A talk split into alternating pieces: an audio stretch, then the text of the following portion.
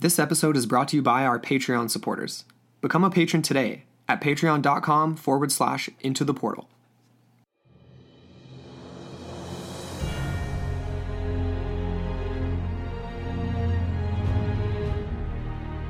Most people will be familiar with the classical biblical tale of Noah. Written in the Hebrew Bible, describing massive floods that washed over the earth, swallowing the lands and all earthly beings, with the exception of a great ark.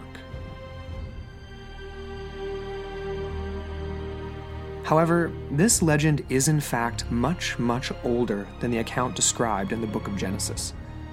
The story of the ark tracing back to a far more distant past, and the legends of ancient Sumeria.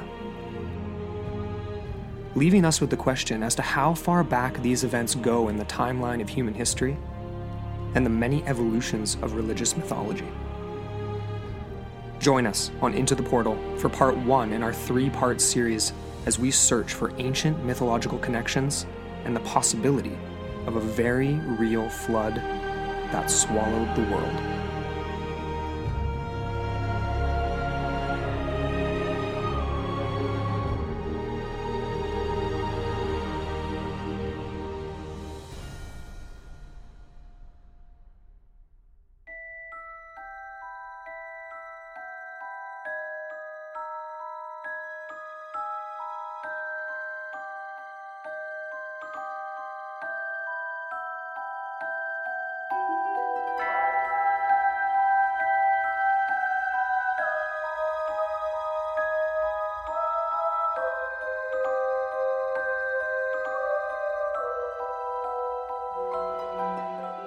Hello, and welcome back into the portal. I'm Amber Ray, And I'm Andrew McKay. and we're back with part one of an epic series. Yes, indeed, we are. This ain't biblical, this is pre biblical. That's right. Yeah, we can't say this is a, a story of biblical proportions because it, it only is in part. It kind of is, yeah. Which is really cool, and uh, we're really stoked on this series, and I'm glad that Amber had the idea to do it. Um, Was that me? Hmm. Well, Can yeah, I I, mean, credit? I, I think you can. Honestly, yeah, you you brought this up. We started watching some documentaries and stuff, and I guess it all started with that Myths from Mesopotamia book I was Yes. looking into, and then I got really stoked on that. you know, it's kind of funny. It's like we ordered that book to research for our first ever episode on the Lost Army Mm. of Cambyses, and here we are, over a year later. It's still paying dividends, which is pretty pretty awesome. Yeah, no kidding. All right, before we get into all that, of course, we've got our usual housekeeping.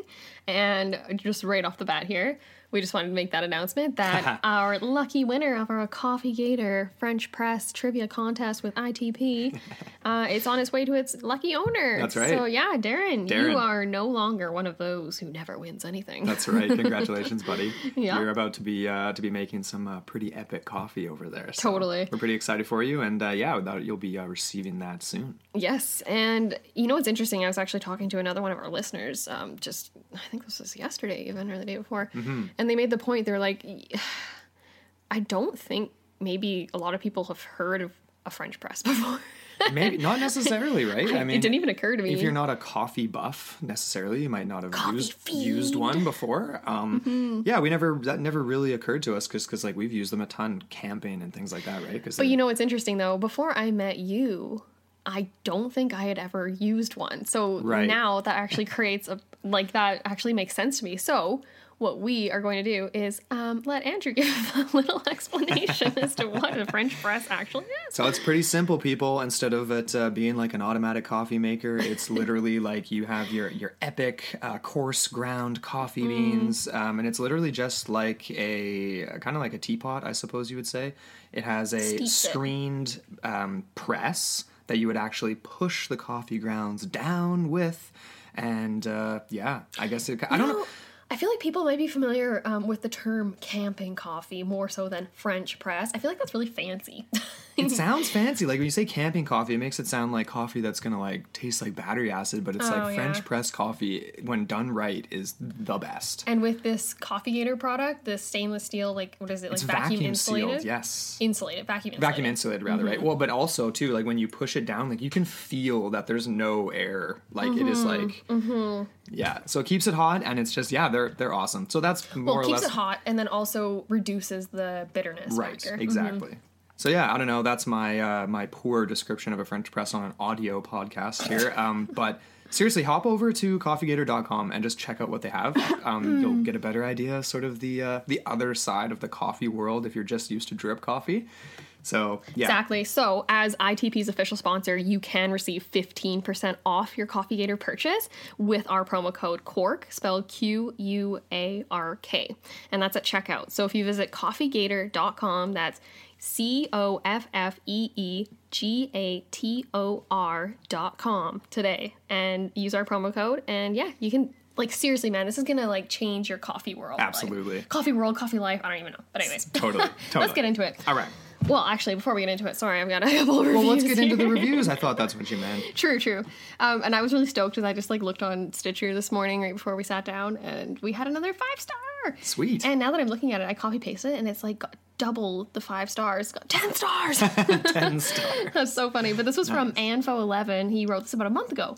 Just says he's really enjoying the show, discovered it the other day, and if you like things paranormal like I do, you will enjoy the show. Nice. Yeah, I was really, he's like excited to see the show grow. Five stars. I was like, thank you, man. That's Sweet. awesome. Mm-hmm. That's awesome.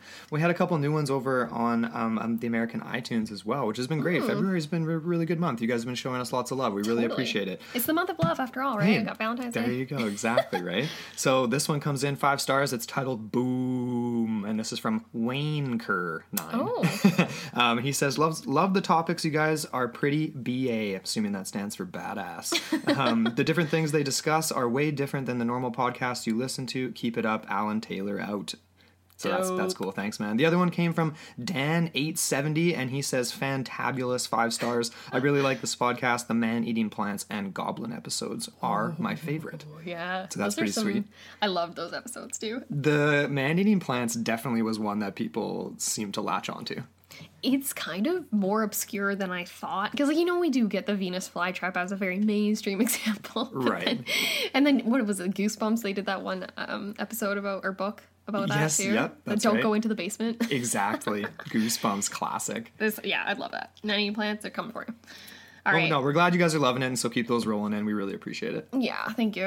All right, you ready to uh, you ready to dive into uh, dive into this pun intended, I suppose. Join the wave That's of the flood. So, yeah, like we've said, we're getting into a series on none other than the Great Flood. Mm-hmm. And people will have Genesis and biblical stories come to mind right away, but we're getting into a whole bunch of different things in this series because this stuff goes way, way back, Way back. pre biblical. Oh, definitely. And just to clarify, you said the Great Flood. You can say the, you can say great floods because Yeah, potentially we're talking about right. multiple events happening. Maybe this is a singular. We're going to try and piece those little bits of the puzzle together Exactly. Exactly. Mm-hmm. So we're going back pretty far. We're going back to the times of the Anunnaki. And no, we're not going to be arguing that they were a race of alien overlords. Um, that is suggested in Ancient Aliens on the History Channel. That's not where we're going with this. No. Although they do occupy a very ambiguous space in history um, in a lot of ways. It's kind of like we we'll get into them. We'll discuss them. Obviously, it's they're interesting. Let's just say there's reasons why. Obviously, people latch on to the ancient alien uh, argument when it comes to the Anunnaki, right? Exactly. Mhm. So this goes back to pre-Christian stories um, of the creation of man, really, in the world of gods. So of heroic people rising to the occasion in times of danger, the classic heroes narrative, things like that. And I had to throw in this uh, my favorite quote, and it's actually funny because I can't remember the name of the movie, but it was from our homunculus episode. I believe, and uh, I believe it's Dr. Frankenstein. is it Dr. Frankenstein? could I just wrong. love that part where he says, Cheers to a new world of gods and monsters. and I just feel like that kind of applies to this era of humanity when we're dealing with gods, demigods almost at the same Yep. time, and then humans that are trying to navigate the waters, so to speak, of this world. Oh, totally. And then even, um, yeah, like you say, monster gods and monsters, and to me, when you say kind of like put those two side by side, it kind of speaks to this exactly that, like a more ambiguous time, a realm when gods could be monsters or do monstrous things. Right. Or are perhaps a little bit more human or closer to, like, you know what I mean? Like, they're Yeah. not these high in the sky, these, like, um, all knowing, all powerful, all, like, you know, could do no wrong kind of thing, right? Like, these are a lot more morally morally on par with mankind or how we see like you know later mythologies deriving through mankind you know Definitely, and and less of a, a a gap between the people believing in them and the the gods themselves. You know what I mean? Like whereas today we've got like the church is the intermediary. The people don't really have a connection, Mm. and there's the pope is the connection type thing, right? If you're looking at the Catholic faith, True. Whereas like going way back in the day, it was like yeah, it was more intermingling. It was more just like it was what it was. It wasn't Mm-hmm. like you have to go to a church to try to contact the god or something like that. You know or what I mean? even how humans themselves and like ancient leaders were immortalized later on in legend right, Right. and we saw that when we were talking about the minoans and crete and all these examples of like ancient uh, greek um, philosophy and uh, mythologies and stuff Definitely. so yeah a lot more blurring of the lines Right. And even more lines are being drawn to past episodes. We can actually make connections even to the golem when we see mentions of man being created from a mixture of clay and blood of the slain gods. Mm-hmm. So there's definitely some parallels going going on here when it comes to yeah, when it comes to creation.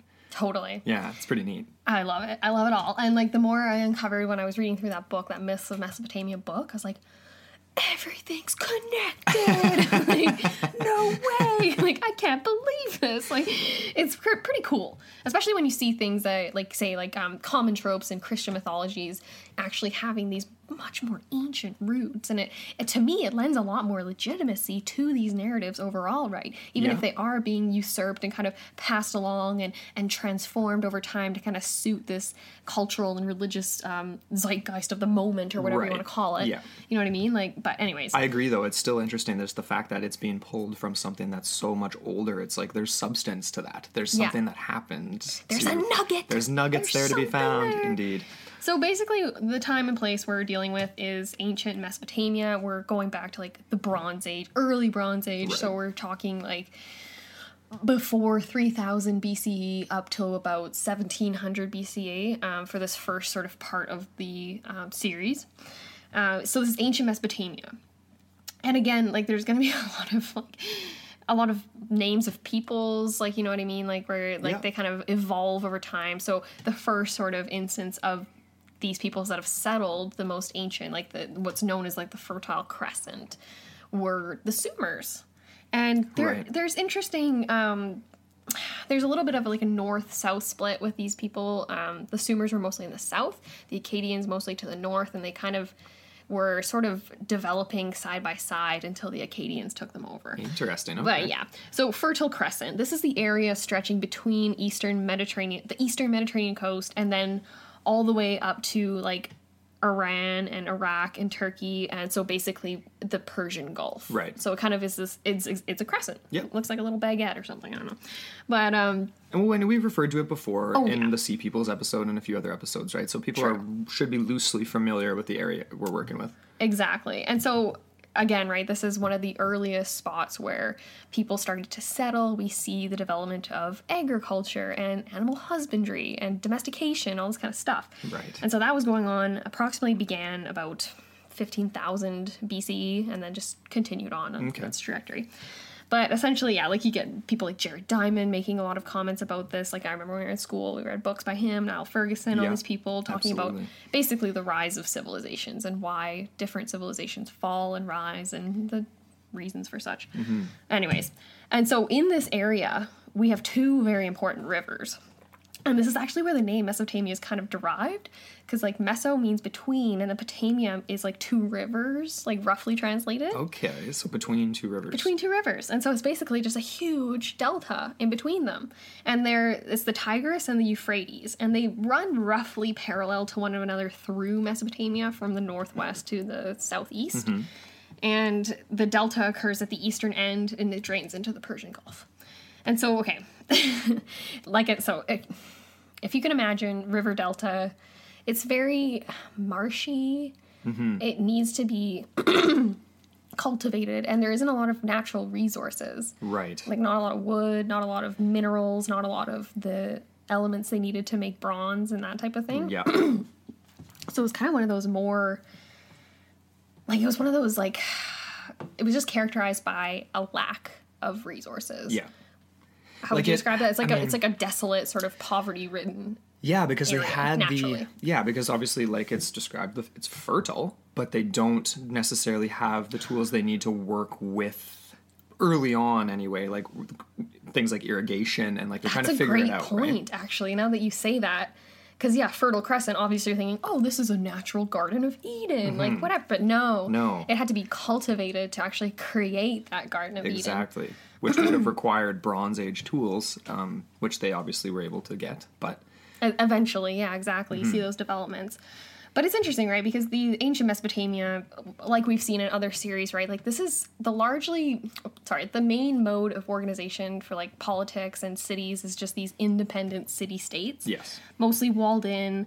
They had a lot of rivalries between these city states, um, lots of conflicts over water, particularly, and just land, Yeah. like the diversions of water from these rivers, things like that. Right. Um, and there was even moats that were constructed to protect the inhabitants from sieging enemies. No way. So it's like almost like it's crazy, right? Like this is like the medieval times, right? Happening like three thousand years before all That's that, or two thousand years. was- that- that's definitely what it. No doubt, right? With moats, and then they make. We were watching a documentary too, and they made the comment that like even during the actual Middle Ages in Europe, like Mm-hmm. that's when this area was really kind of like taking a step ahead too. So it's just kind of funny this comparison here, where it's like moats. It's like very much like a medieval Europe, but we're we're a few thousand years away from that. Oh, a few thousand. Yeah. Exactly, yeah. Um, yeah, so essentially what I refer to as Sumer is like this lower half of Mesopotamia. And this is the most anciently settled area. And then I guess it kind of extended up into the north end too with these Akkadians and stuff. And you know what's interesting? I'm I know we talk about a lot of different places in geography when we're on talking on the show. Yeah. But there was that one, that Anatolia Anatolia Peninsula that came up quite a bit when we were talking about the sea peoples. Yes. And that's essentially where modern day Turkey is. Right. And so, okay, so if you want to get into it, like the Akkadians kind of were in that sort of realm, so in that upper northern realm of the crescent. okay. And then the Sumers were occupying that lower, almost like the Syrian, and then in that sort of neck of the woods. Syria, Lebanon, that type of area. Exactly. Yeah, totally. Um, yeah. Okay. So let's see what else we got here. I- oh, yeah. This was interesting. I came across this one reference that basically said that this land, the land of Sumer, Mm-hmm. had the hand of God against it, and so it was because it was so unproductive, like the soil. Um, lack, like I said, lack of natural resources, like these rock formations, like they don't even have rock to work with. like it's just kind of a They're struggling. a nothing zone, but yet these Sumerians flourished. And uh, this is a cool quote. This was from Sumerians, their history, culture, and character. it says here Here then was a region with the hand of God against it, an uncompromising land, seemingly doomed to poverty and desolation. But the people that inhabited it, the Sumerians, as they came to be known by the third millennium BC, were endowed with an unusually creative intellect and venturesome, resolute spirit. In spite of the land's natural drawbacks, they turned Sumer into a veritable Garden of Eden and developed what was probably the first high civilization in the history of man. Yeah. End quote. So that really beautifully sums up everything that I've been trying to say. seriously uh, very it's really really impressive um, and one of the main things like just for sort of like to give some context here in terms of like their water supply because dealing with the tigris and the euphrates obviously massive rivers like and you're thinking whenever we think irrigation ancient irrigation i'm always thinking of like the egyptians right and how oh, they Oh, were able to kind of like you know irrigate their fields and this this that And and, they the other thing actually they purposely flooded the Nile at certain points well, too. exactly, and it was, mm-hmm. but it was predictable. Like that's the point I was Oh, going to yeah. make. So it's like the mm-hmm. Nile was much more predictable. They could, they knew when the floods were coming, and they could direct them where they needed to. Whereas the Tigris and the Euphrates weren't predictable. They mm-hmm. didn't have that same time of year type deal where they could time it and have these diversions for their crops. So they needed to be more on top of it. They need to be more creative and a little bit more. Their their ancient engineers were a little bit more had more to deal with. Exactly. And then it's so interesting because that plays into the mythology. And their gods are much the same, like the nature of them. They're unpredictable. They're kind of um oh, what's the word? Not wishy washy, but they're kind of like they'll say one thing and then they'll go back on it. The Yeah, next kind of they're uh, they're fickle. Fickle. they're fickle They're very gods, fickle pickles. right? But yeah, no, that that is a really interesting point. And again, right, like the Sumers, and when we get into the actual stories themselves, how basically the what the gods are portrayed as their reality is really the reality lived on the ground by the people, Pretty much. and how they've had to work so hard and to achieve what they've achieved. Yeah, that's right. But anyways. So let's talk a little bit about what what else they did, these ancient Sumerians, because There's so many things. it's it's pretty incredible, right? And Yeah. when you think when you think of things like even the wheel, you might your your brain might go back to like picturing some sort of like stone age person chiseling out a wheel. and that's almost where we're at with the early ancient Sumerians, right? This was like pre Bronze Age, moving into the Bronze Age, and they mm-hmm. straight up invented the wheel. Because they needed to in this area to get stuff around because they didn't have the same waterways, they didn't have the same ability to move stuff. they did start their cities along the rivers Of course, for like transportation. like all civilizations Exactly, Mm-hmm. do, are always next to water or by water. But that's interesting that you say the wheel, right? Because we saw that in that one documentary we were watching where um, they invented the wheel as part of their irrigation technology. Right. Mm-hmm. Okay. Yeah, that was the connection I was trying to make there. The wheel in relation to their water system and their needs there Yeah. being very different than other places in in the Near East or the Middle East, right? Exactly. Mhm. So the wheel. They also invented the 12 month calendar and they divided up um, the hours into like 60 seconds, minutes, and hours. So they actually like were the ones who broke up that concept throughout the day. That's pretty cool. pretty pretty insane. Um, they were the first human civilization to have a code of law. Um, so 1792 to f- uh, Mm-hmm. 52 BCE, the Hammurabi, as it was so that was that to. one guy who's like a Babylonian king, Hammurabi. Right. Or Hammurabi. I'm not even saying that. Hammurabi. That's a fun word to say. Hammurabi, Hammurabi. It sounds like a hot sauce or something. It probably is. Probably is. They were also known um, to have an unusual flair with technological innovation, though, right? So we've already talked a little bit about their irrigation. They had sailboats that were quite profound for the time. Oh, and those round boats too. That's right. The ferry boats. That and that's something really, really, really important to this and the idea of a flood that we'll get into later on. Round boats that you don't see anywhere else in the world. Mm-hmm. Pretty bizarre. They also had a very specific plow that they invented. Uh, the uh, the archway. So they were constructing things. Yeah, like arch- architectural feats, domes, vaults. Oh, the round building. It's like this round frame, and the, that was a really cool one. And that was kind of played into the boat technology again Right. too, right? Similar principle. Right. Mm-hmm. Totally. Um, and then, of course, casting in copper and bronze, they probably would have ended up having um, vast trade networks uh, up to the UK and things like that, where tin was coming from, right? Mm-hmm. Oh, You know where it would have come from? No, not even that. It would have come from the Anatolia Peninsula because that had a okay. ton of natural, like the raw metals Lots of tin to to make the to actually make bronze, tin and copper. tin yeah. and copper. Mm-hmm. Interesting. Okay, because we I remember we mentioned during the Sea Peoples episode. I guess this is yeah we're in a slightly different location here though, but like the Minoans would have been possibly trading tin Oh, true. uh, further north. yeah. Oh, yeah. But anyway, They're all in the same neck of the woods. same neck of the woods. Mm-hmm. Who knows what the trade routes could have been? So, okay. Yeah, I mean, all this was necessary to control the, like we said already, the unpredictable rivers, the Tigris and the Euphrates, and they needed these these very, very, very complex systems of irrigation in order to basically survive. They grow, well, they grew rather wheat, millet, barley, Mm-hmm. um, and because of how effective their irrigation was, they could actually sometimes harvest these twice a year, which was unheard of. Well, the irrigation, uh, yeah, exactly. Irrigation that could, um, it basically, they would flood the fields and then it would help regenerate the nutrients in the soil and all this kind of stuff. Exactly. And then they would rotate the crops too. Right. Oh, you know what's interesting too that I totally forgot? We were talking about how they have like basically no resources, no wood. These boats were predominantly made from reeds. So reeds was like their main building um, substance. Yeah. Like they didn't have. They didn't have lumber, really. No. They didn't have a lot of the stuff that we would normally use they to build built stuff. entire palaces out of compressed reeds that were more durable than brick in some cases. Compressed reeds, eh? Wow. Like we want we uh, yeah we saw it in the documentary the other day. Like literally like columns. It's like it looks like you're inside of like a medieval church. Like how vaulted and massive it is. It's literally made out of reeds compressed. oh wow.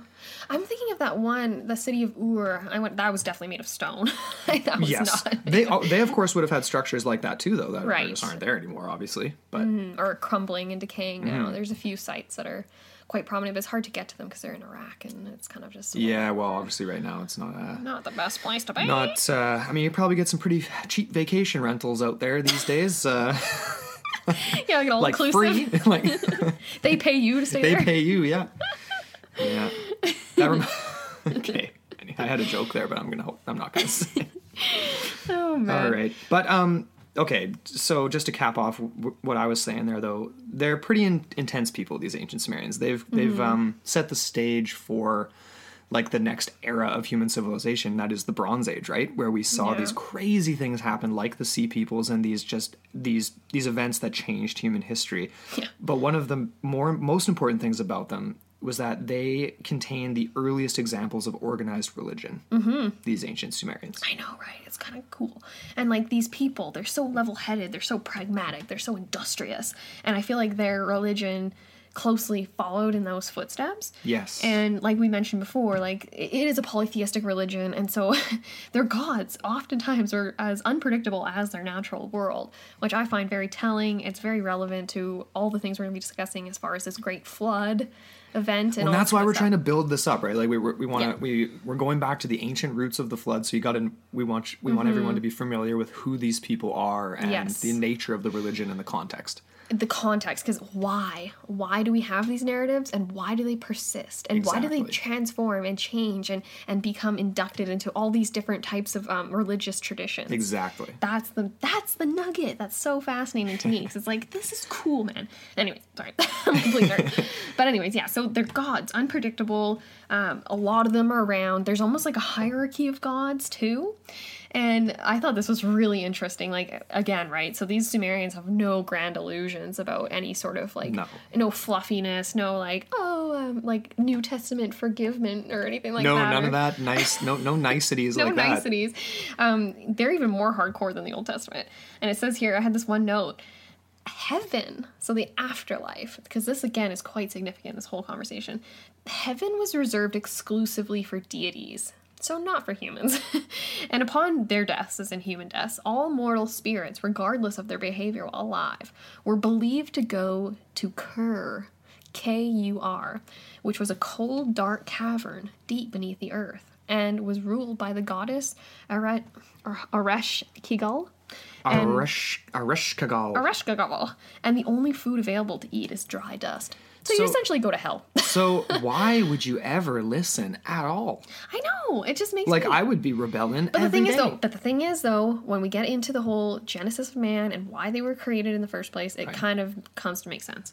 But anyways, so again, fascinating parallels to our past episodes discussing this whole spiritual aspect of the Earth's depths. Yeah. I find this really cool. And again, right, uh, journeying to, to a cavern deep in the underworld, or well, in the Earth, the underworld, right? I'm thinking ancient Egyptian mythology, all that kind of Right. stuff and how increasingly so, like even with our last series, the goblins, right?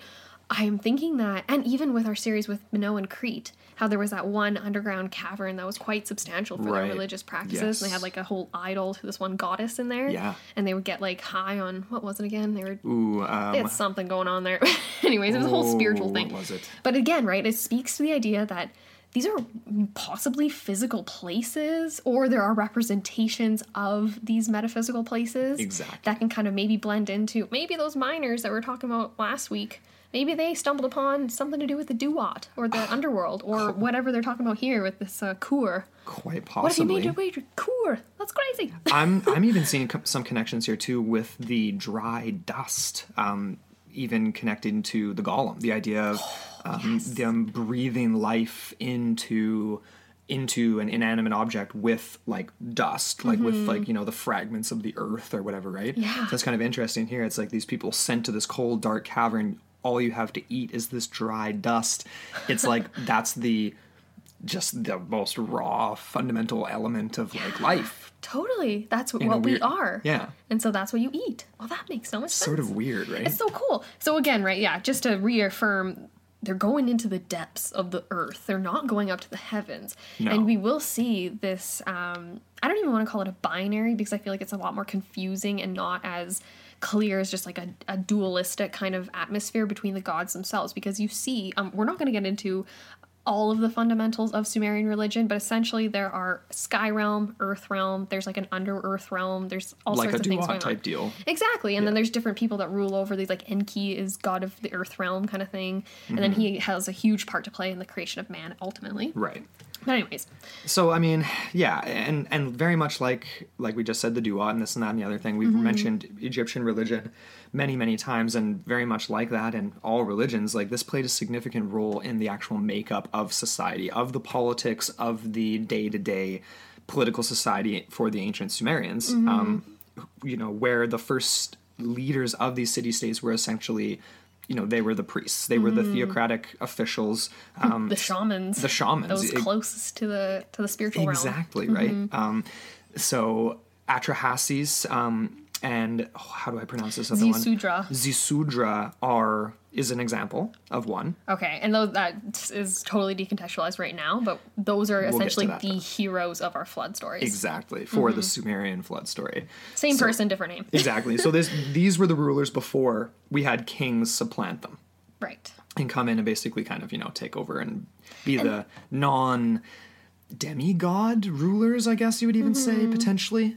Yeah, and then it's interesting too because in the very earliest versions, you get the priests are kind of the the the leader, right? They're the um the hero that builds the the ark and Mm-hmm. then leads the salvation of mankind or whatever. Right. But then later on we get the kings kind of supplanting these spiritual leaders. You get different versions of these same stories where it's essentially human corruption is the cause of the flood. It's not Okay.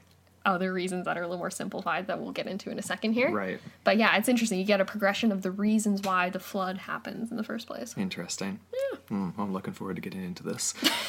but another massive aspect that connects to this flood story is that the ancient Sumerians had this very interesting boat technology centered on the use of reeds predominantly, like we already mentioned a few minutes ago. So these reed boats were the main method of transportation along the Euphrates and the Tigris, usually built to be obviously much, much smaller than what you would picture as an ark. So cute. They look like little. They look like big umbrellas that people They really just, like, do. float in. Totally. It's like the teacup ride from Disneyland, but like a boat, and you're scooting around the river and getting your fish and stuff. and they're like very stable, apparently. Really? No, absolutely. Which makes Mm-hmm. perfect sense, right? I mean, if you're in a in a circle rather than like a canoe That's shape, tippy, yeah, right? A little bit more stable. Yeah, really, really interesting because this is the type of technology that would have been able potentially. Uh, yeah. So To, okay, to build a ark, to build like a super a super boat. exactly Mm-hmm. something that would have balanced itself. You got elephants on one side and something on the other side. Then you're gonna have to have something a little bit more buoyant and yeah, elephants. eh? They gotta go right in the middle. But yeah, these boats um, and ancient Sumerian technology have been proven to be effective in building a vessel that would technically be big enough to be called an ark and house a grouping of people and animals that could have been you know at least large enough to latch on to this legend to like to be this legend um, Exactly. in history which is pretty neat so yeah and the ancient cultures that followed so the babylonians the assyrians the akkadian empires they all contain stories of this massive flood event just like the ancient sumerians Exactly. So that's where I'm talking about like these whole later progressions and like additions and and like you know like um revisions in the story and whatever else. Like it's it's so fascinating. It totally is. So like let's let's get a little bit more context as to who these preceding empires were. So after the Sumerians, we get the Akkadians, uh, the Akkadian Empire. yeah, and that was kind of what I referred to right off the bat, where it was like the Akkadians were kind of more so in the north, kind of bordering on the Anatolia Peninsula sort of region, Right. and they kind of existed like together Simultaneously. until until the Akkadian takeover. okay, so they Mm-hmm. almost had like one. The Akkadians and the Sumerians would have been speaking a common dialect Yeah. and things like that. Totally. Mhm. Okay.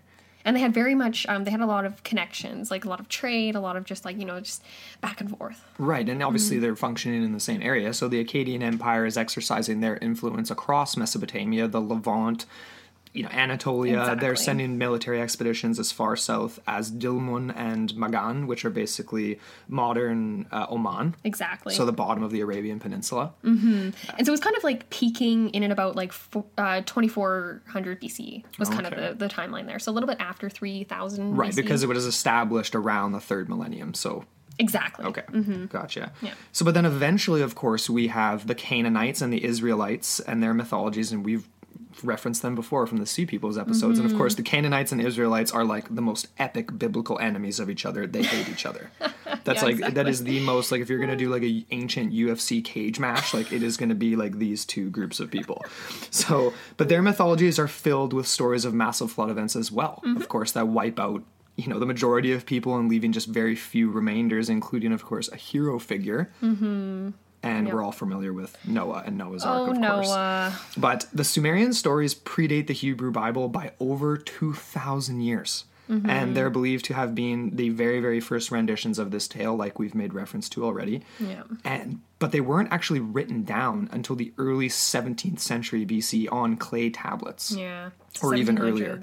And I don't know if I actually mentioned this before. I think I I should have, or I did. But Oh. the Sumerians invented one of the most the earliest form of writing. Oh, did we Oh not gosh. mention this? I We think we we accidentally didn't. skipped over it. So let's just touch on that then. Yeah, cuneiform. Cuneiform.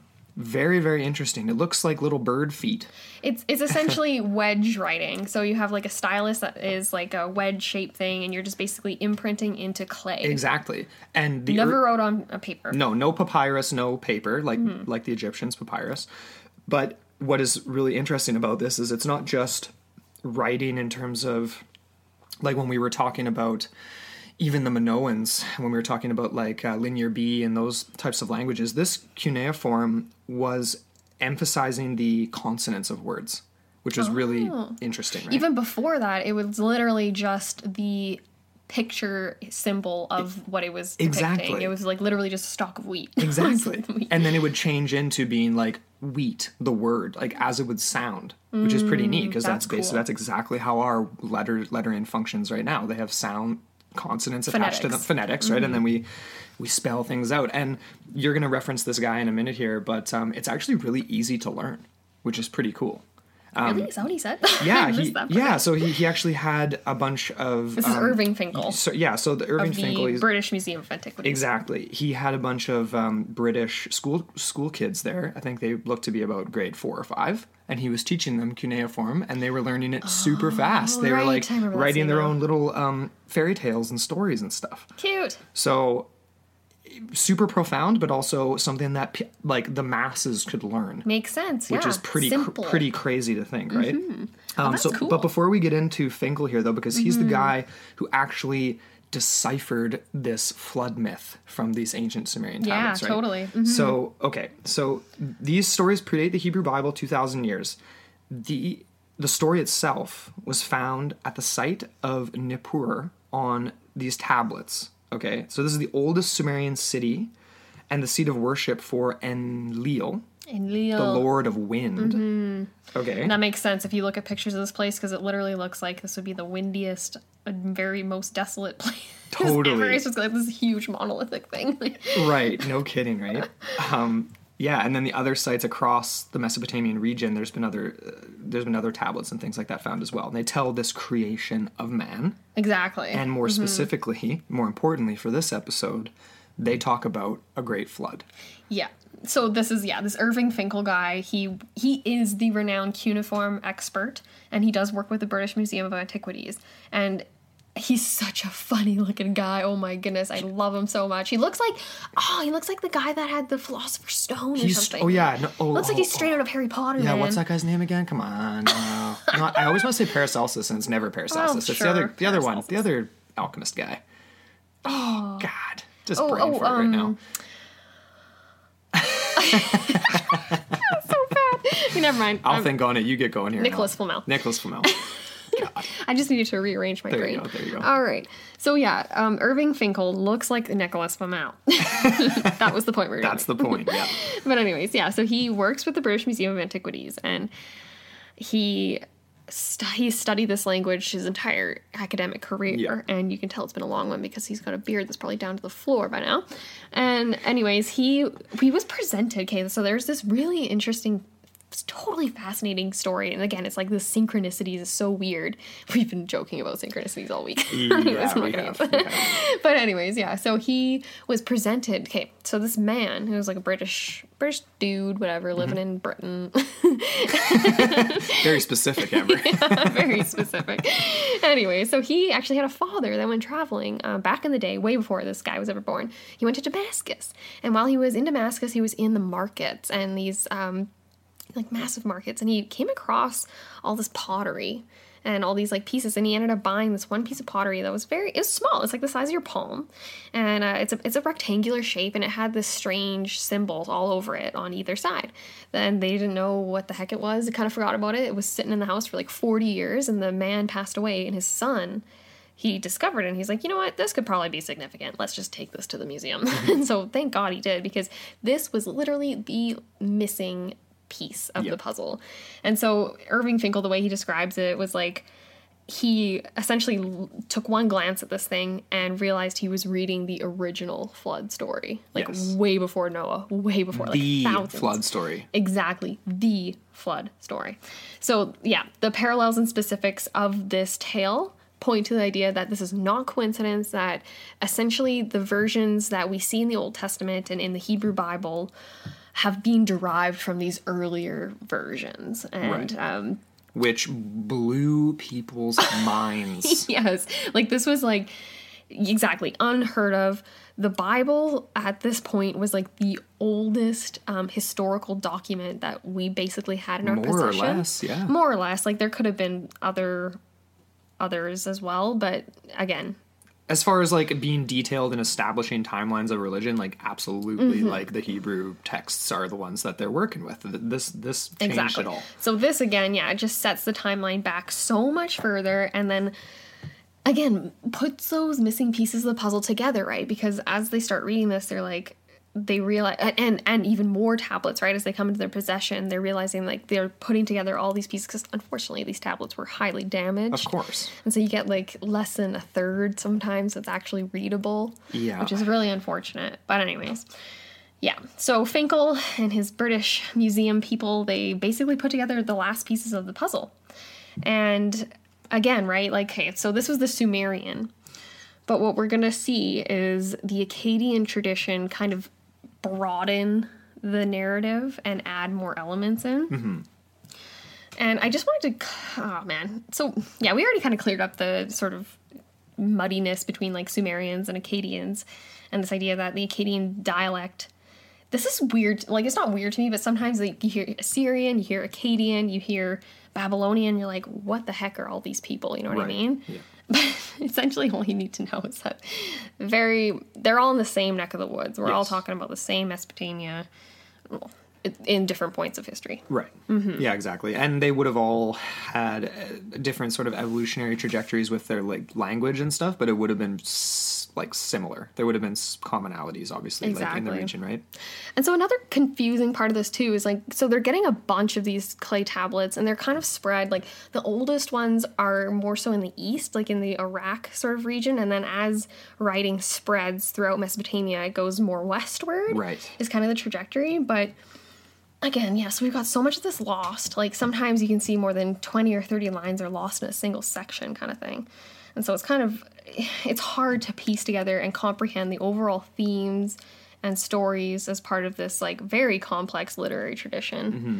It's super complex. And again, right, like yeah, like I don't even know. Like But it's pretty crazy though, like how okay, so but it's it's interesting how Finkel went about actually deciphering what he had to work with. Like Oh, you- that's true. right? Because obviously there's a lot that's lost, there's a lot that can't be seen, but they went about it in a very similar way to almost like the Antikythera mechanism when we mentioned in our ancient technologies episode. Oh, that's so Where they did a 3D scan of this scroll, essentially what it was, similar Mm-hmm. to the Dead Sea Scrolls as well, where they had to Mm, go through mm-hmm. uh, using basically like a a X-ray essentially, right? Um, and he was able to analyze it in three dimensions without damaging it any further. Mm-hmm. And to pick of, up all those little tiny details that might have been missed. Yeah. Mm-hmm. So it's just pretty sweet. I mean, like when we're working with, you can't even imagine what it'd be like for, you know, people discovering these types of artifacts in the 20s and 30s and 40s and stuff when they're out there with the, uh, oh, um, the Royal Geographic Society and Yeah, stuff like yeah. that, right? And then they have no way of interpreting anything. No, it's just You're just gonna crush it to dust, or you're gonna, you're right? Like it's it's it's it's it was imagine a how much different was world. lost even before all of this. Hey, Ninety nine point nine nine nine percent of all evidence for anything ever. Anyways, yeah. So Finkel, once Finkel had made this discovery, again, right? Like we're this is a huge revolution in deciphering ancient mythologies, ancient religion, all this kind of stuff. And before we actually get into, because we're going to do some readings here, and we're going to get into the early Sumerian version and then the Akkadian slash Babylonian versions. yes. Yeah. But um, before we do that, I think one other thing that's important to mention is the fact that, like you already said, we're going to see the Anunnaki Yeah. in these stories, and they they don't really have any context in the story. But my question was like, how do these guys fit into Sumerian religion? Because Right. they're almost referred to as like this separate sky realm or something like that. And so again, the right, ancient alien stuff. that can get misinterpreted. Indeed. like Indeed. huge. Yeah. But essentially the Anunnaki or Anunnaki? I don't know. I mean, I, in ancient aliens they say Anunnaki. Anunnaki? I don't think it really. Anunnaki? I'm sure there's a few different. I'm going to say Anunnaki. No, I'm just kidding. but anyways, so there there's sort of a hierarchy of Sumerian deities or classification system, I guess. And it's interesting because a lot, the majority of these deities belong to what's called the Anua. Anu, Anunua? Anua? Okay. Anuna? I don't know. I don't know how to say that. An- It's spelled A N U N N A. And it basically just means like it's offspring. And so, okay, this is kind of confusing, but again, there's these two there's Enlil and Inanna. And so those are two gods, and essentially Oh wait, no, do I have that right here? I'm I'm I'm getting a little confused. I think offspring of An and Ki are basically the Anunnaki. Oh. It's kind of how that sort See, of this is where, and this is what I mentioned before. It's like we're in this era, we're dealing with this sort of like jumbled context of, like you said, like there's there's three different realms almost. This that almost describes demigod to me, right? Like they're, you know what I mean? Like they're offspring Yeah. of. Sorry, sorry. I think I have that confused. Um, Enlil and Inanna are part of the Anunnaki. So they are the offspring. And essentially, yeah. I don't, Okay. I don't know, maybe we should scrap the word offspring. but essentially, it, what the Anunnaki are is these seven deities that are actually referred to as these underworld judges. And so, again, it's almost like a council. Hmm. And we see that a lot, right? In Greek mythology, you get the council of the gods, you get people, they, they, they're elements of democracy all over the place, but they basically vote on stuff. Right. and there's yeah votes cast there's um, appeals made to a group of people right? It's not just like one supreme leader. And so that's where when we get into these stories we're gonna see the anunnaki as essentially the decision makers. And we we're not referring to aliens. I just want to make that I think people clear. are aware that we're not referring to aliens here. i've just gotta say But again, like that's another reason why people would say that they are True. right? Like that they're making these decisions or that they have Yeah, this the- council of the, whatever alien and, like, overlords kind of thing and the whatever else. reptilian overlords. And again, like there, there is sort of a lot of vague vagaries associated with all these people too. Well, people, all these mythologies and stuff. So Definitely. again, right, open to misinterpretation as well as interpretation. Absolutely. Mm-hmm. Well, I think uh, that is a good spot for, for us to take a little bit of a break. Yeah. Yeah. So we're going to get into uh, some more of this uh, early Sumerian flood story in just a second. But before we do, we are going to take a very quick promo break for Coffee Gator. Yeah, yeah. Are you a coffee fiend like us? Then Coffee Gator is about to become your new best friend. Coffee Gator is creating products that are simple to use, made of quality materials, and have a beautiful aesthetic. Oh my god, that pink series is amazing. it really is. But of course, there is something for everyone. Coffee Gator will up your coffee game whether you are an instant coffee fan or an espresso addict. Seriously.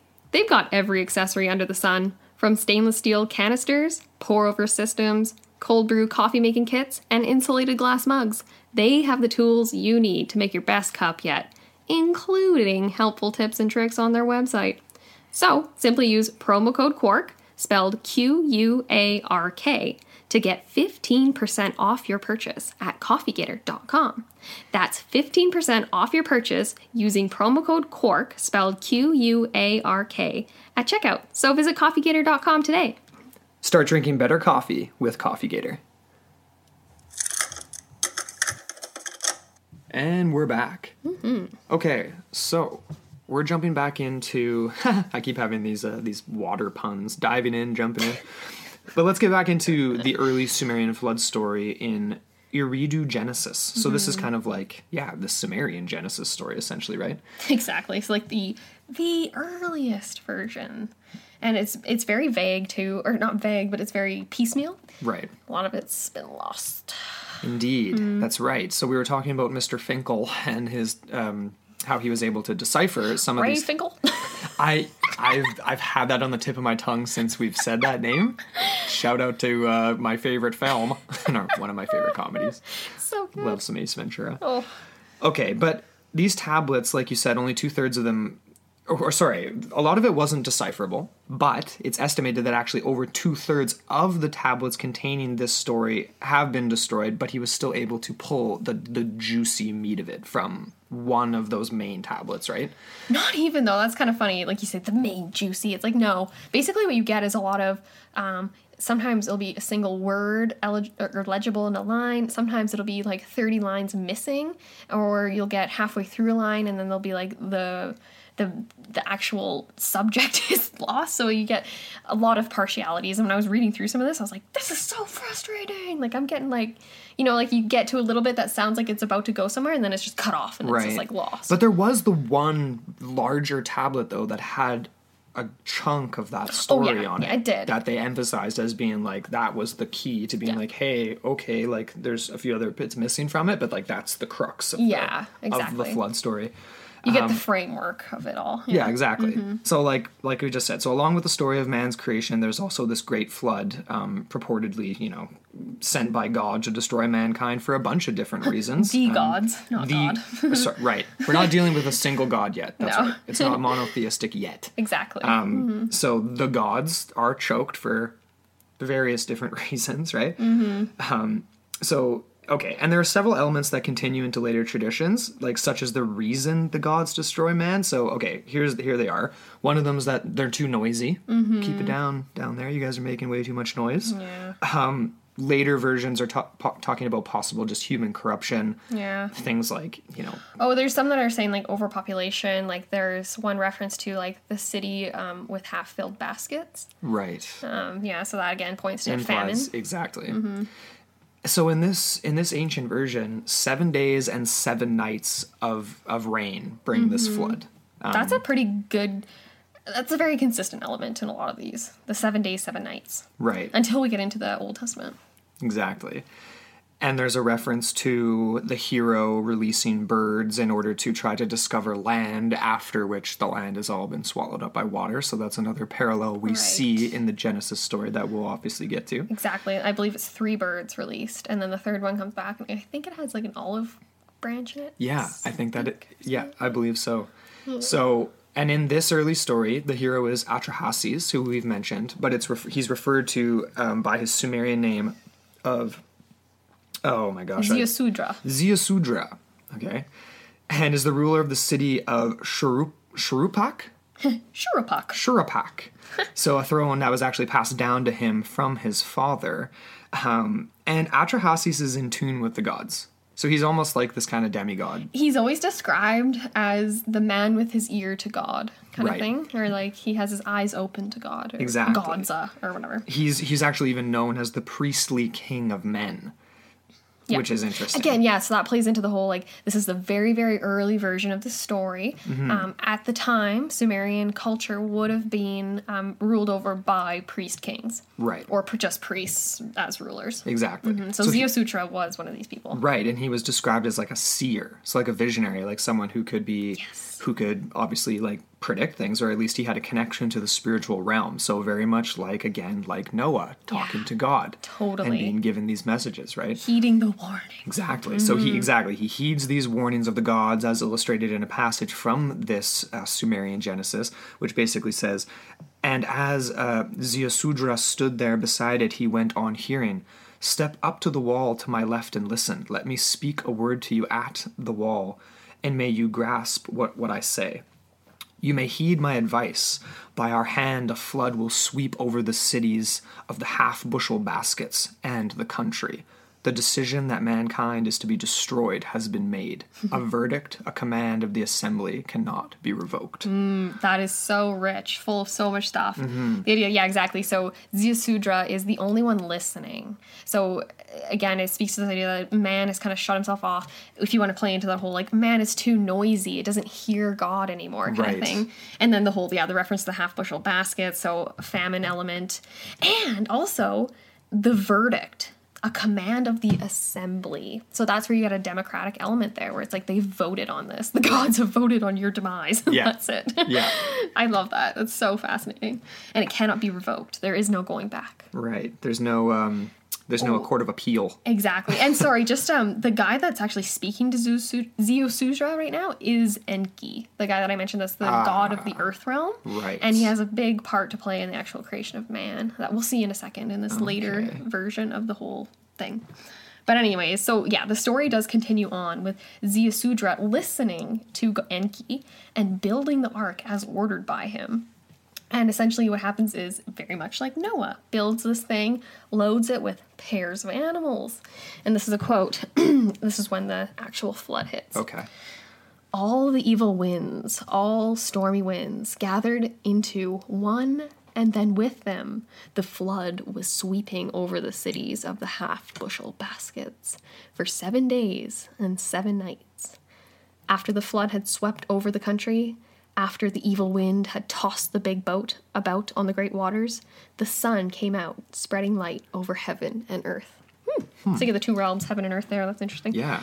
Yeah. So this again, this is a very, very piecemeal, very simplified early version. Yeah. And then we're gonna see more elements added in as we get the sort of Semitic, Akkadian, and Babylonian traditions.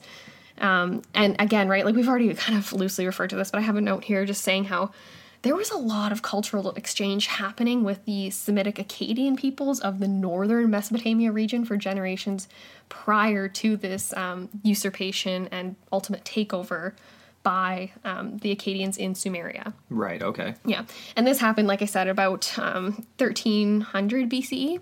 It's this guy Sargon of Akkad. Sargon. Doesn't that sound like something from like Lord of the Rings?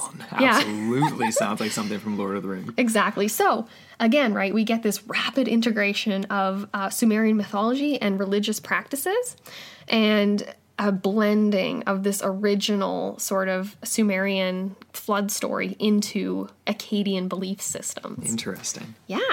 And so all these deities that were developed in Sumerian culture kind of take on Akkadian counterparts. Where else have we seen this? Um, what, what was it first? Like the. Oh, what came first? The chicken or the egg? Uh, with the Greeks and the. Um, oh my god, I, I'm totally blanking right now. Like the Greek gods were based off of the earlier versions of. Oh, um, in in Egypt, right? Like, is that what you're Egypt, referring right. to? Oh, like, okay, In yeah. like Herodotus, where they're just basically like replacing Yeah. a bunch of the yeah, Exactly. totally. Totally. Yeah. So we get this sort of um, blanketing over. It's like it's almost like another. It's an overlay over top of um, of the original Sumerian system. Right. Interesting. Mm-hmm. And so that's where we kind of get into this whole another version of the tale of Atrahasis. That's right. So we end up essentially with this blended epic from the Akkadian and the Babylonian traditions, like you've alluded to here, Mm-hmm. evol- involving this creation of man and then the great flood narrative to go along with it. And this is way more developed now. So Oh, I, it just it just keeps adding more and more as we go along here, which is so cool. It's like just the the development of human history with this and myth making. Absolutely love it. so written down in the mid 17th century BCE, the story of Atrahasis can be dated by the colophon. So so it would have been like an emblem or something imprinted onto the text. So it obviously wouldn't be a title page or spine of a book, but that's just a modern. modern interpretation of it. Okay, cool. So this would have been dated to the reign of the Babylonian king Hammurabi, who Mm-hmm. we've mentioned uh, a few minutes ago. The great. Who- Sorry, Who oh, the sorry, sorry, sorry. The reign of the Babylonian king Hammurabi's great grandson, Oh yeah. rather. So this is a few hundred. This is a little bit later. Yeah. Ami Saduj, 1646 to 1626 BCE. E. Although, obviously, like we've said a million times, the tale itself is considered to be much, much older, passed down through these oral traditions. Mm-hmm. So, but we're going to continue on with the story here. Yeah. So we're almost taking a little bit of a backtrack um, because we're actually going to be getting into the original story of man's creation. And so that tale actually begins with relating the story of the labors of these gods. They're really hard workers, apparently. And their labors were so great and so strenuous that one day they just decided to lay down their tools and labor no more, going on strike while they protested to the Council of the Anunnaki. Interesting. Yeah. So this um, aspect of the story, while not directly related to the flood narrative, it does set the stage for what's to come later, and I believe it's very revealing as to the nature of the gods and what humans were ultimately intended for. Yeah. And then how this kind of backfires on these great gods in the end. I, insert eye roll. and anyways, okay, so this is from the very beginning here. Quote When the gods, instead of man, did the work, bore the loads, the gods' loads were too great, the work too hard, the trouble too much. The great Anunnaki made the Igigi carry the workload sevenfold. Anu, their father, was king. Their counselor warrior, Enlil, or sorry, Ellil. Their chamberlain was Ninurta. Their canal controller, Ennugi. Cast the lots. The gods made the division. Anu went up to the sky, and Ellil took the earth for his people. The Anunnaki of the sky made the Igigi bear the workload. The gods had to dig out canals, had to clear channels, the lifelines of the land. The gods dug out the Tigris riverbed and then dug out the Euphrates.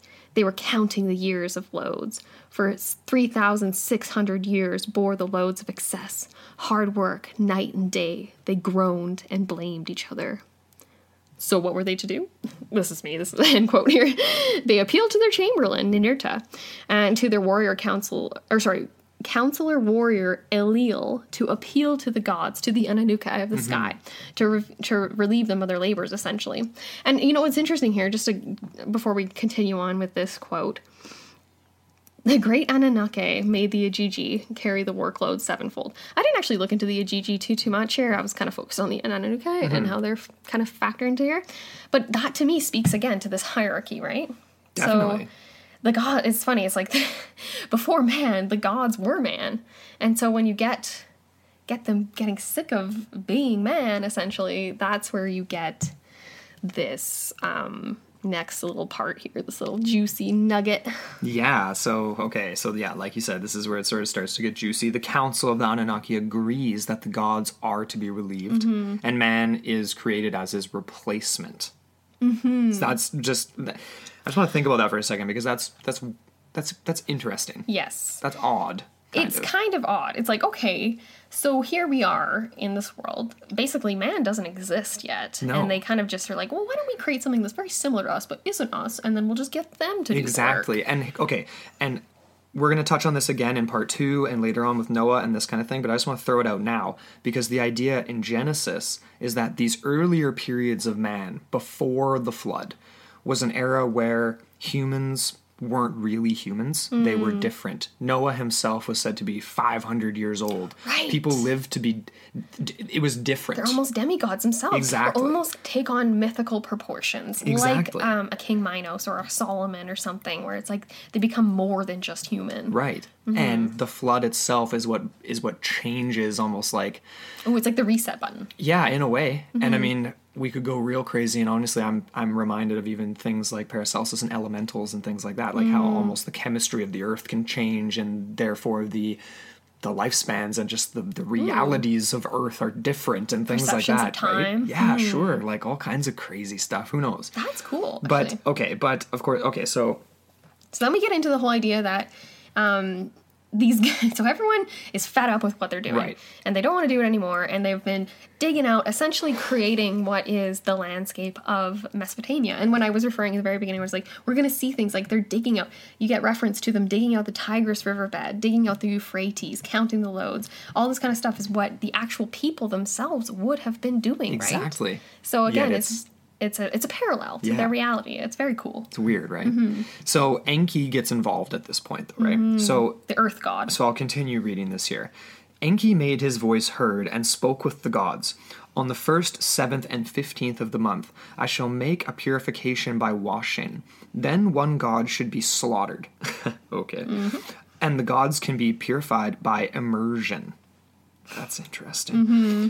Nintu shall mix clay. With his flesh and his blood, then a god and man will be mixed together in clay. So there's these references to clay over and over and over again. It reminds me of the golem. Yeah. Um, let us hear the drumbeat forever after. Let a ghost come into existence from the god's flesh. Let her proclaim it, uh, it as his living sign, and let the ghost exit so as not to forget. Or sorry, let and let the ghost exist so as not to forget the slain god. They answered yes in the assembly, the great Anunnaki who assign the fates. Mm-hmm. Okay, so, So it's being decided. They are gonna do it, and uh, so again, right? We get it's it's a solution of convenience, right? They have all these powers, they have all these abilities. So let's just take some blood from this slain guy over here and just mix it with basically, yeah, the the the substance of the earth that is the building block. I just love that. We've gotten so much consistency with these Definitely. narratives and stuff. Yeah. But essentially, okay, so once they answer yes in the assembly, Goddess Mami is the one who, again, recites the incantation while mixing the blood and the clay, resulting in man. And she repeats the in. Okay, so we, there is reference here to her um, reciting the incantation, repeating the incantation, repeating, repeating, repeating, all on the orders of Enki, the god of Earth realm. So Enki obviously has a lot of um, interest in the creation of man because he doesn't want to keep laboring in these Clearly, things. yes, So, yeah. so he's basically ordering Mami to create um, what comes out as seven males and seven females. Okay, so this is where Mami get makes her voice heard by the gods. Okay. Quote: I have carried out perfectly the work you have ordered of me. You've slaughtered a god together with his intelligence. I have relieved you of your hard work. I have imposed your load on man. You have bestowed noise on mankind. I have undone the fetter and granted freedom. And then this is where Mami is essentially bestowed this new title of Mistress of all the Gods because of her work, which was ordered by Enki. As he's like, it's kind of like referred to as he's like watching over her shoulder and making sure she doesn't stop, kind of thing. just leering. Exactly. And then when the incantation is kind of done, she pinches off, as quote, pinched off 14 pieces of clay and set seven on the right and seven on the left. Between them, she put down a mud brick. She made use of a reed, opened it to cut the umbilical cord, resulting in seven males and seven females. So again, we get a reference to the reed here, which is one of the main building blocks of Sumerian society. So there's so much here that is just rich with the parallels between the natural world and their spiritual um, ideas and, and connotations. The number seven too is another parallel with this with the flood itself. yeah, yeah. Because in Seven this version it's seven days, and then as we progress, the the times change. and even in Genesis, right, you get the whole like it was seven days, seven nights, God created the world. Yes. Lots of yeah, lots of parallels there. hmm So, what do you think of that whole story there? I I mean I discuss a few things. Super super interesting, obviously, and we can of course see where these fundamental elements are are going to come from Yep. for the later versions of the story and stuff Mm-hmm. like that. I'm I'm most interested in this this diver this splitting between the idea of like what is man, what is God, and what I don't even know. Like, where is the delineation between the two? You know what I mean? Mm-hmm. Like, Is there? is there? Mm-hmm. That's right because we're dealing with. I'm constantly just reminded of like Hercules and like Greek versions of like demigods, like where they're part they they are mortal to to a certain extent, right? But extend past those right. sort of barriers. but there's too. definitely some of these connections with the language and this idea of these gods, and then wanting the wanting man to kind of yeah take over the burden of their workload, and the idea that the era of Noah was this era where it wasn't hum- humanity as we see it Mm. now, where it was life life is different. People are living much longer. Um, I don't even know a bunch of Lee Ching Yuns back in the day. yeah, Lee Ching Yun. I love that guy. Um, that's interesting too. The whole idea that again, right, the the purpose of man as essentially the replacement of God in this um, perpetual servitude, and how that is later translated in the Hebrew Bible and in Christianity as exactly that. Like man is in service to God. Man, Yes. we are the like not slaves, but exactly that. In the a sense, servants though, of. God. That we speak His word. That we do His His bidding. All this kind of stuff. So we are seeing a lot a lot, a lot, a lot of things that will be built off of. I really, yeah, the idea that the gods, um, that there's this hierarchy that gods are slaves or not slaves but are like forced into working essentially Mm-hmm. and like the fact that why are why do gods have to work in the first place like why aren't they all just chilling up at mount olympus and, like, well, or, yeah, or wherever yeah, exactly. you know I know, right? Well, that's exactly it. It's like we're getting into things, ideas, concepts that are so much more ancient that like the the modern like the yeah, like the modern version of having a god and then like the people that worship a god is like not the same. Like I'm even thinking of mm. this almost like mm-hmm. where you've got these gods doing their thing, the the Anunnaki making decisions on a council, then you've got the sort of demigods in between, and then possibly a realm in and beyond all of this that's almost like H.P. Lovecraft style. Like there's mm, like the crazy ancient gods that are way even beyond Yeah. the formations that the Anunnaki are or that these people can perceive as like having a human form or whatever Mm-hmm. else it may be. You know what I mean? Oh yeah, totally. You know, I'm kind of thinking to myself now, like this story, this early Genesis or narrative is definitely like um, it's a celebration and it's almost like a justification of the hardships of the reality that's endured by these Sumerian peoples as they're creating their own Garden of Eden, right? Like you can Yeah. even think of it as a celebration of what they've achieved, Right. And just a way to sort of encapsulize that and immortalize that. Well, and you have to wonder if that what they ended up achieving in in their irrigation and in all this stuff and taking a desolate space and and mastering the Tigris and the Euphrates, if this was the literal Garden of Eden two thousand years later in legend, right? Mm-hmm. Yeah, that it was a exactly. Mm-hmm. real place, a real physical place. And it is very interesting just to think of the fact that this, again, right, one of the earliest versions of religion, we had reference when we were looking at those documentaries to the advent of cultivation of crops, right? That happened about 15,000 BC. And once that happened, and they kind of make this comment about how, like, man is ultimately ever curious, always trying to learn more, um, understand more, seek more, all this kind of stuff, and how that's how you get the birth of religion, right? This imagination, this like there has to be higher Yeah. purpose, there has to be some sort of connectivity with what I am witnessing in the natural world and how this can be created connected to, exactly that to a higher meaning. I'm sorry, I'm just repeating myself. No, no, it's but okay. but this whole idea that as an earliest version, this is so close to the natural reality that Yeah. was taking place. I'm sorry, I'm just I, I find that just so cool. No, it's it's very profound. Mm-hmm. It's it's it's really cool, and obviously this ancient history stuff is our bread and butter. We Oh, love it so so much. bread and butter, baby. Do you But want to, uh, Anyway, oh, oh, sorry, oh, sorry, just one more thought Yeah, on yeah, that whole ahead. thing. The idea, again, right, this celebration aspect is that they achieved so much Yeah. in such a. I'm not going to say hostile, but in s- such an area that needs such intervention Yeah. to create what they wanted it to be in this Garden of Eden. Definitely. Anyways. And I'm just saying to say it again, like mm-hmm.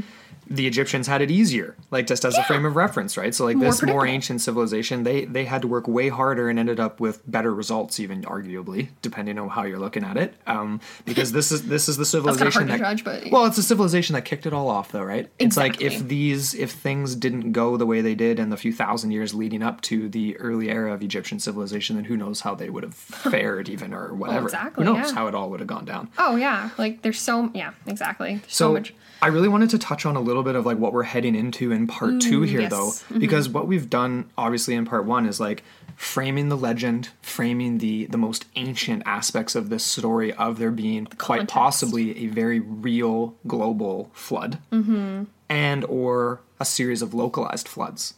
Because we're working with legend and straddling the line between whether this actually happened or this is just metaphors piled can- on top of metaphors, Oh, right? exactly. If we can use these stories to actually map out a, real geologic event. Exactly. Mm-hmm. So we're heading towards that, but of course we're going to keep progressing through history here. So part 2, you guys can look forward to heading into the era of the ancient Babylonians, the mm. epic of Gilgamesh, which happens to have very very very direct connections to Genesis and the story of Noah. Mm-hmm. So we're going to get into Gilgamesh, we're going to get into the story the classic narrative of Noah, mm-hmm. the possibility of there being a very real ark located somewhere. Exactly, and people that have actually recreated Exactly. versions of it. People that have cool. uh, tried to find it. So we're heading into some epic expeditions and uh, some archaeological mysteries here in part two for sure. It is pretty crazy how how dense all this is, and how essentially. Like we didn't even really get into the flood. No, like with we- we didn't we've, yet. We've gotten up to the point where the gods have set the stage for the next. It's almost like part, or no, I'm gonna say Act Two of the story. They've set the stage for total devastation, essentially. Their own hand. As Werner Herzog would say, they have set the stage for everyone's impending doom. Impending doom. Um, How will Atrahasis deal with this? That's right. I don't know. This is going to be a three-part series, you guys. Just so you know. Pro- yeah. Um, we uh, there's a lot of epic stuff to get to here, so we're really excited. But um, thank you so much for listening to part one. Yeah. Do we have an idea of this? Is a little off topic, but do we know what we're doing? We skipped Film Friday this week. We did Strange Story Saturday. Yeah, we had our first Strange Story Saturday. It was really fun. Just thought it would be a fun little thing to add in there, so we hope you guys enjoyed it. Yeah. And uh, if you have any suggestions for that, toss them out. We always like to get them. Yeah, cool stories. Reach out to us on our social medias, you guys. Mm-hmm. Um, hit us up. You can email us at into the portal mailbox at gmail.com, at into the portal podcast on Instagram and Facebook. Come hit us up on our group, and um, we Mm-hmm. Yeah, love chatting with people in there. People leave ideas, and it's awesome. It's really fun. Exactly. And if you can't get enough of Into the Portal and want to support the show and become part of our larger community, you can hop on over to Patreon. So that's just uh, patreon.com forward slash Into the Portal. Yeah, and we've got some epic new episodes up this month, um, and another one on the way where we are actually um, heading into the jungles of Sumatra in search of the orang pendek. Yeah, and we do have a couple of quick thanks to give that we didn't off the top of the episode. Oh my We've got God. a couple new patrons. We do indeed.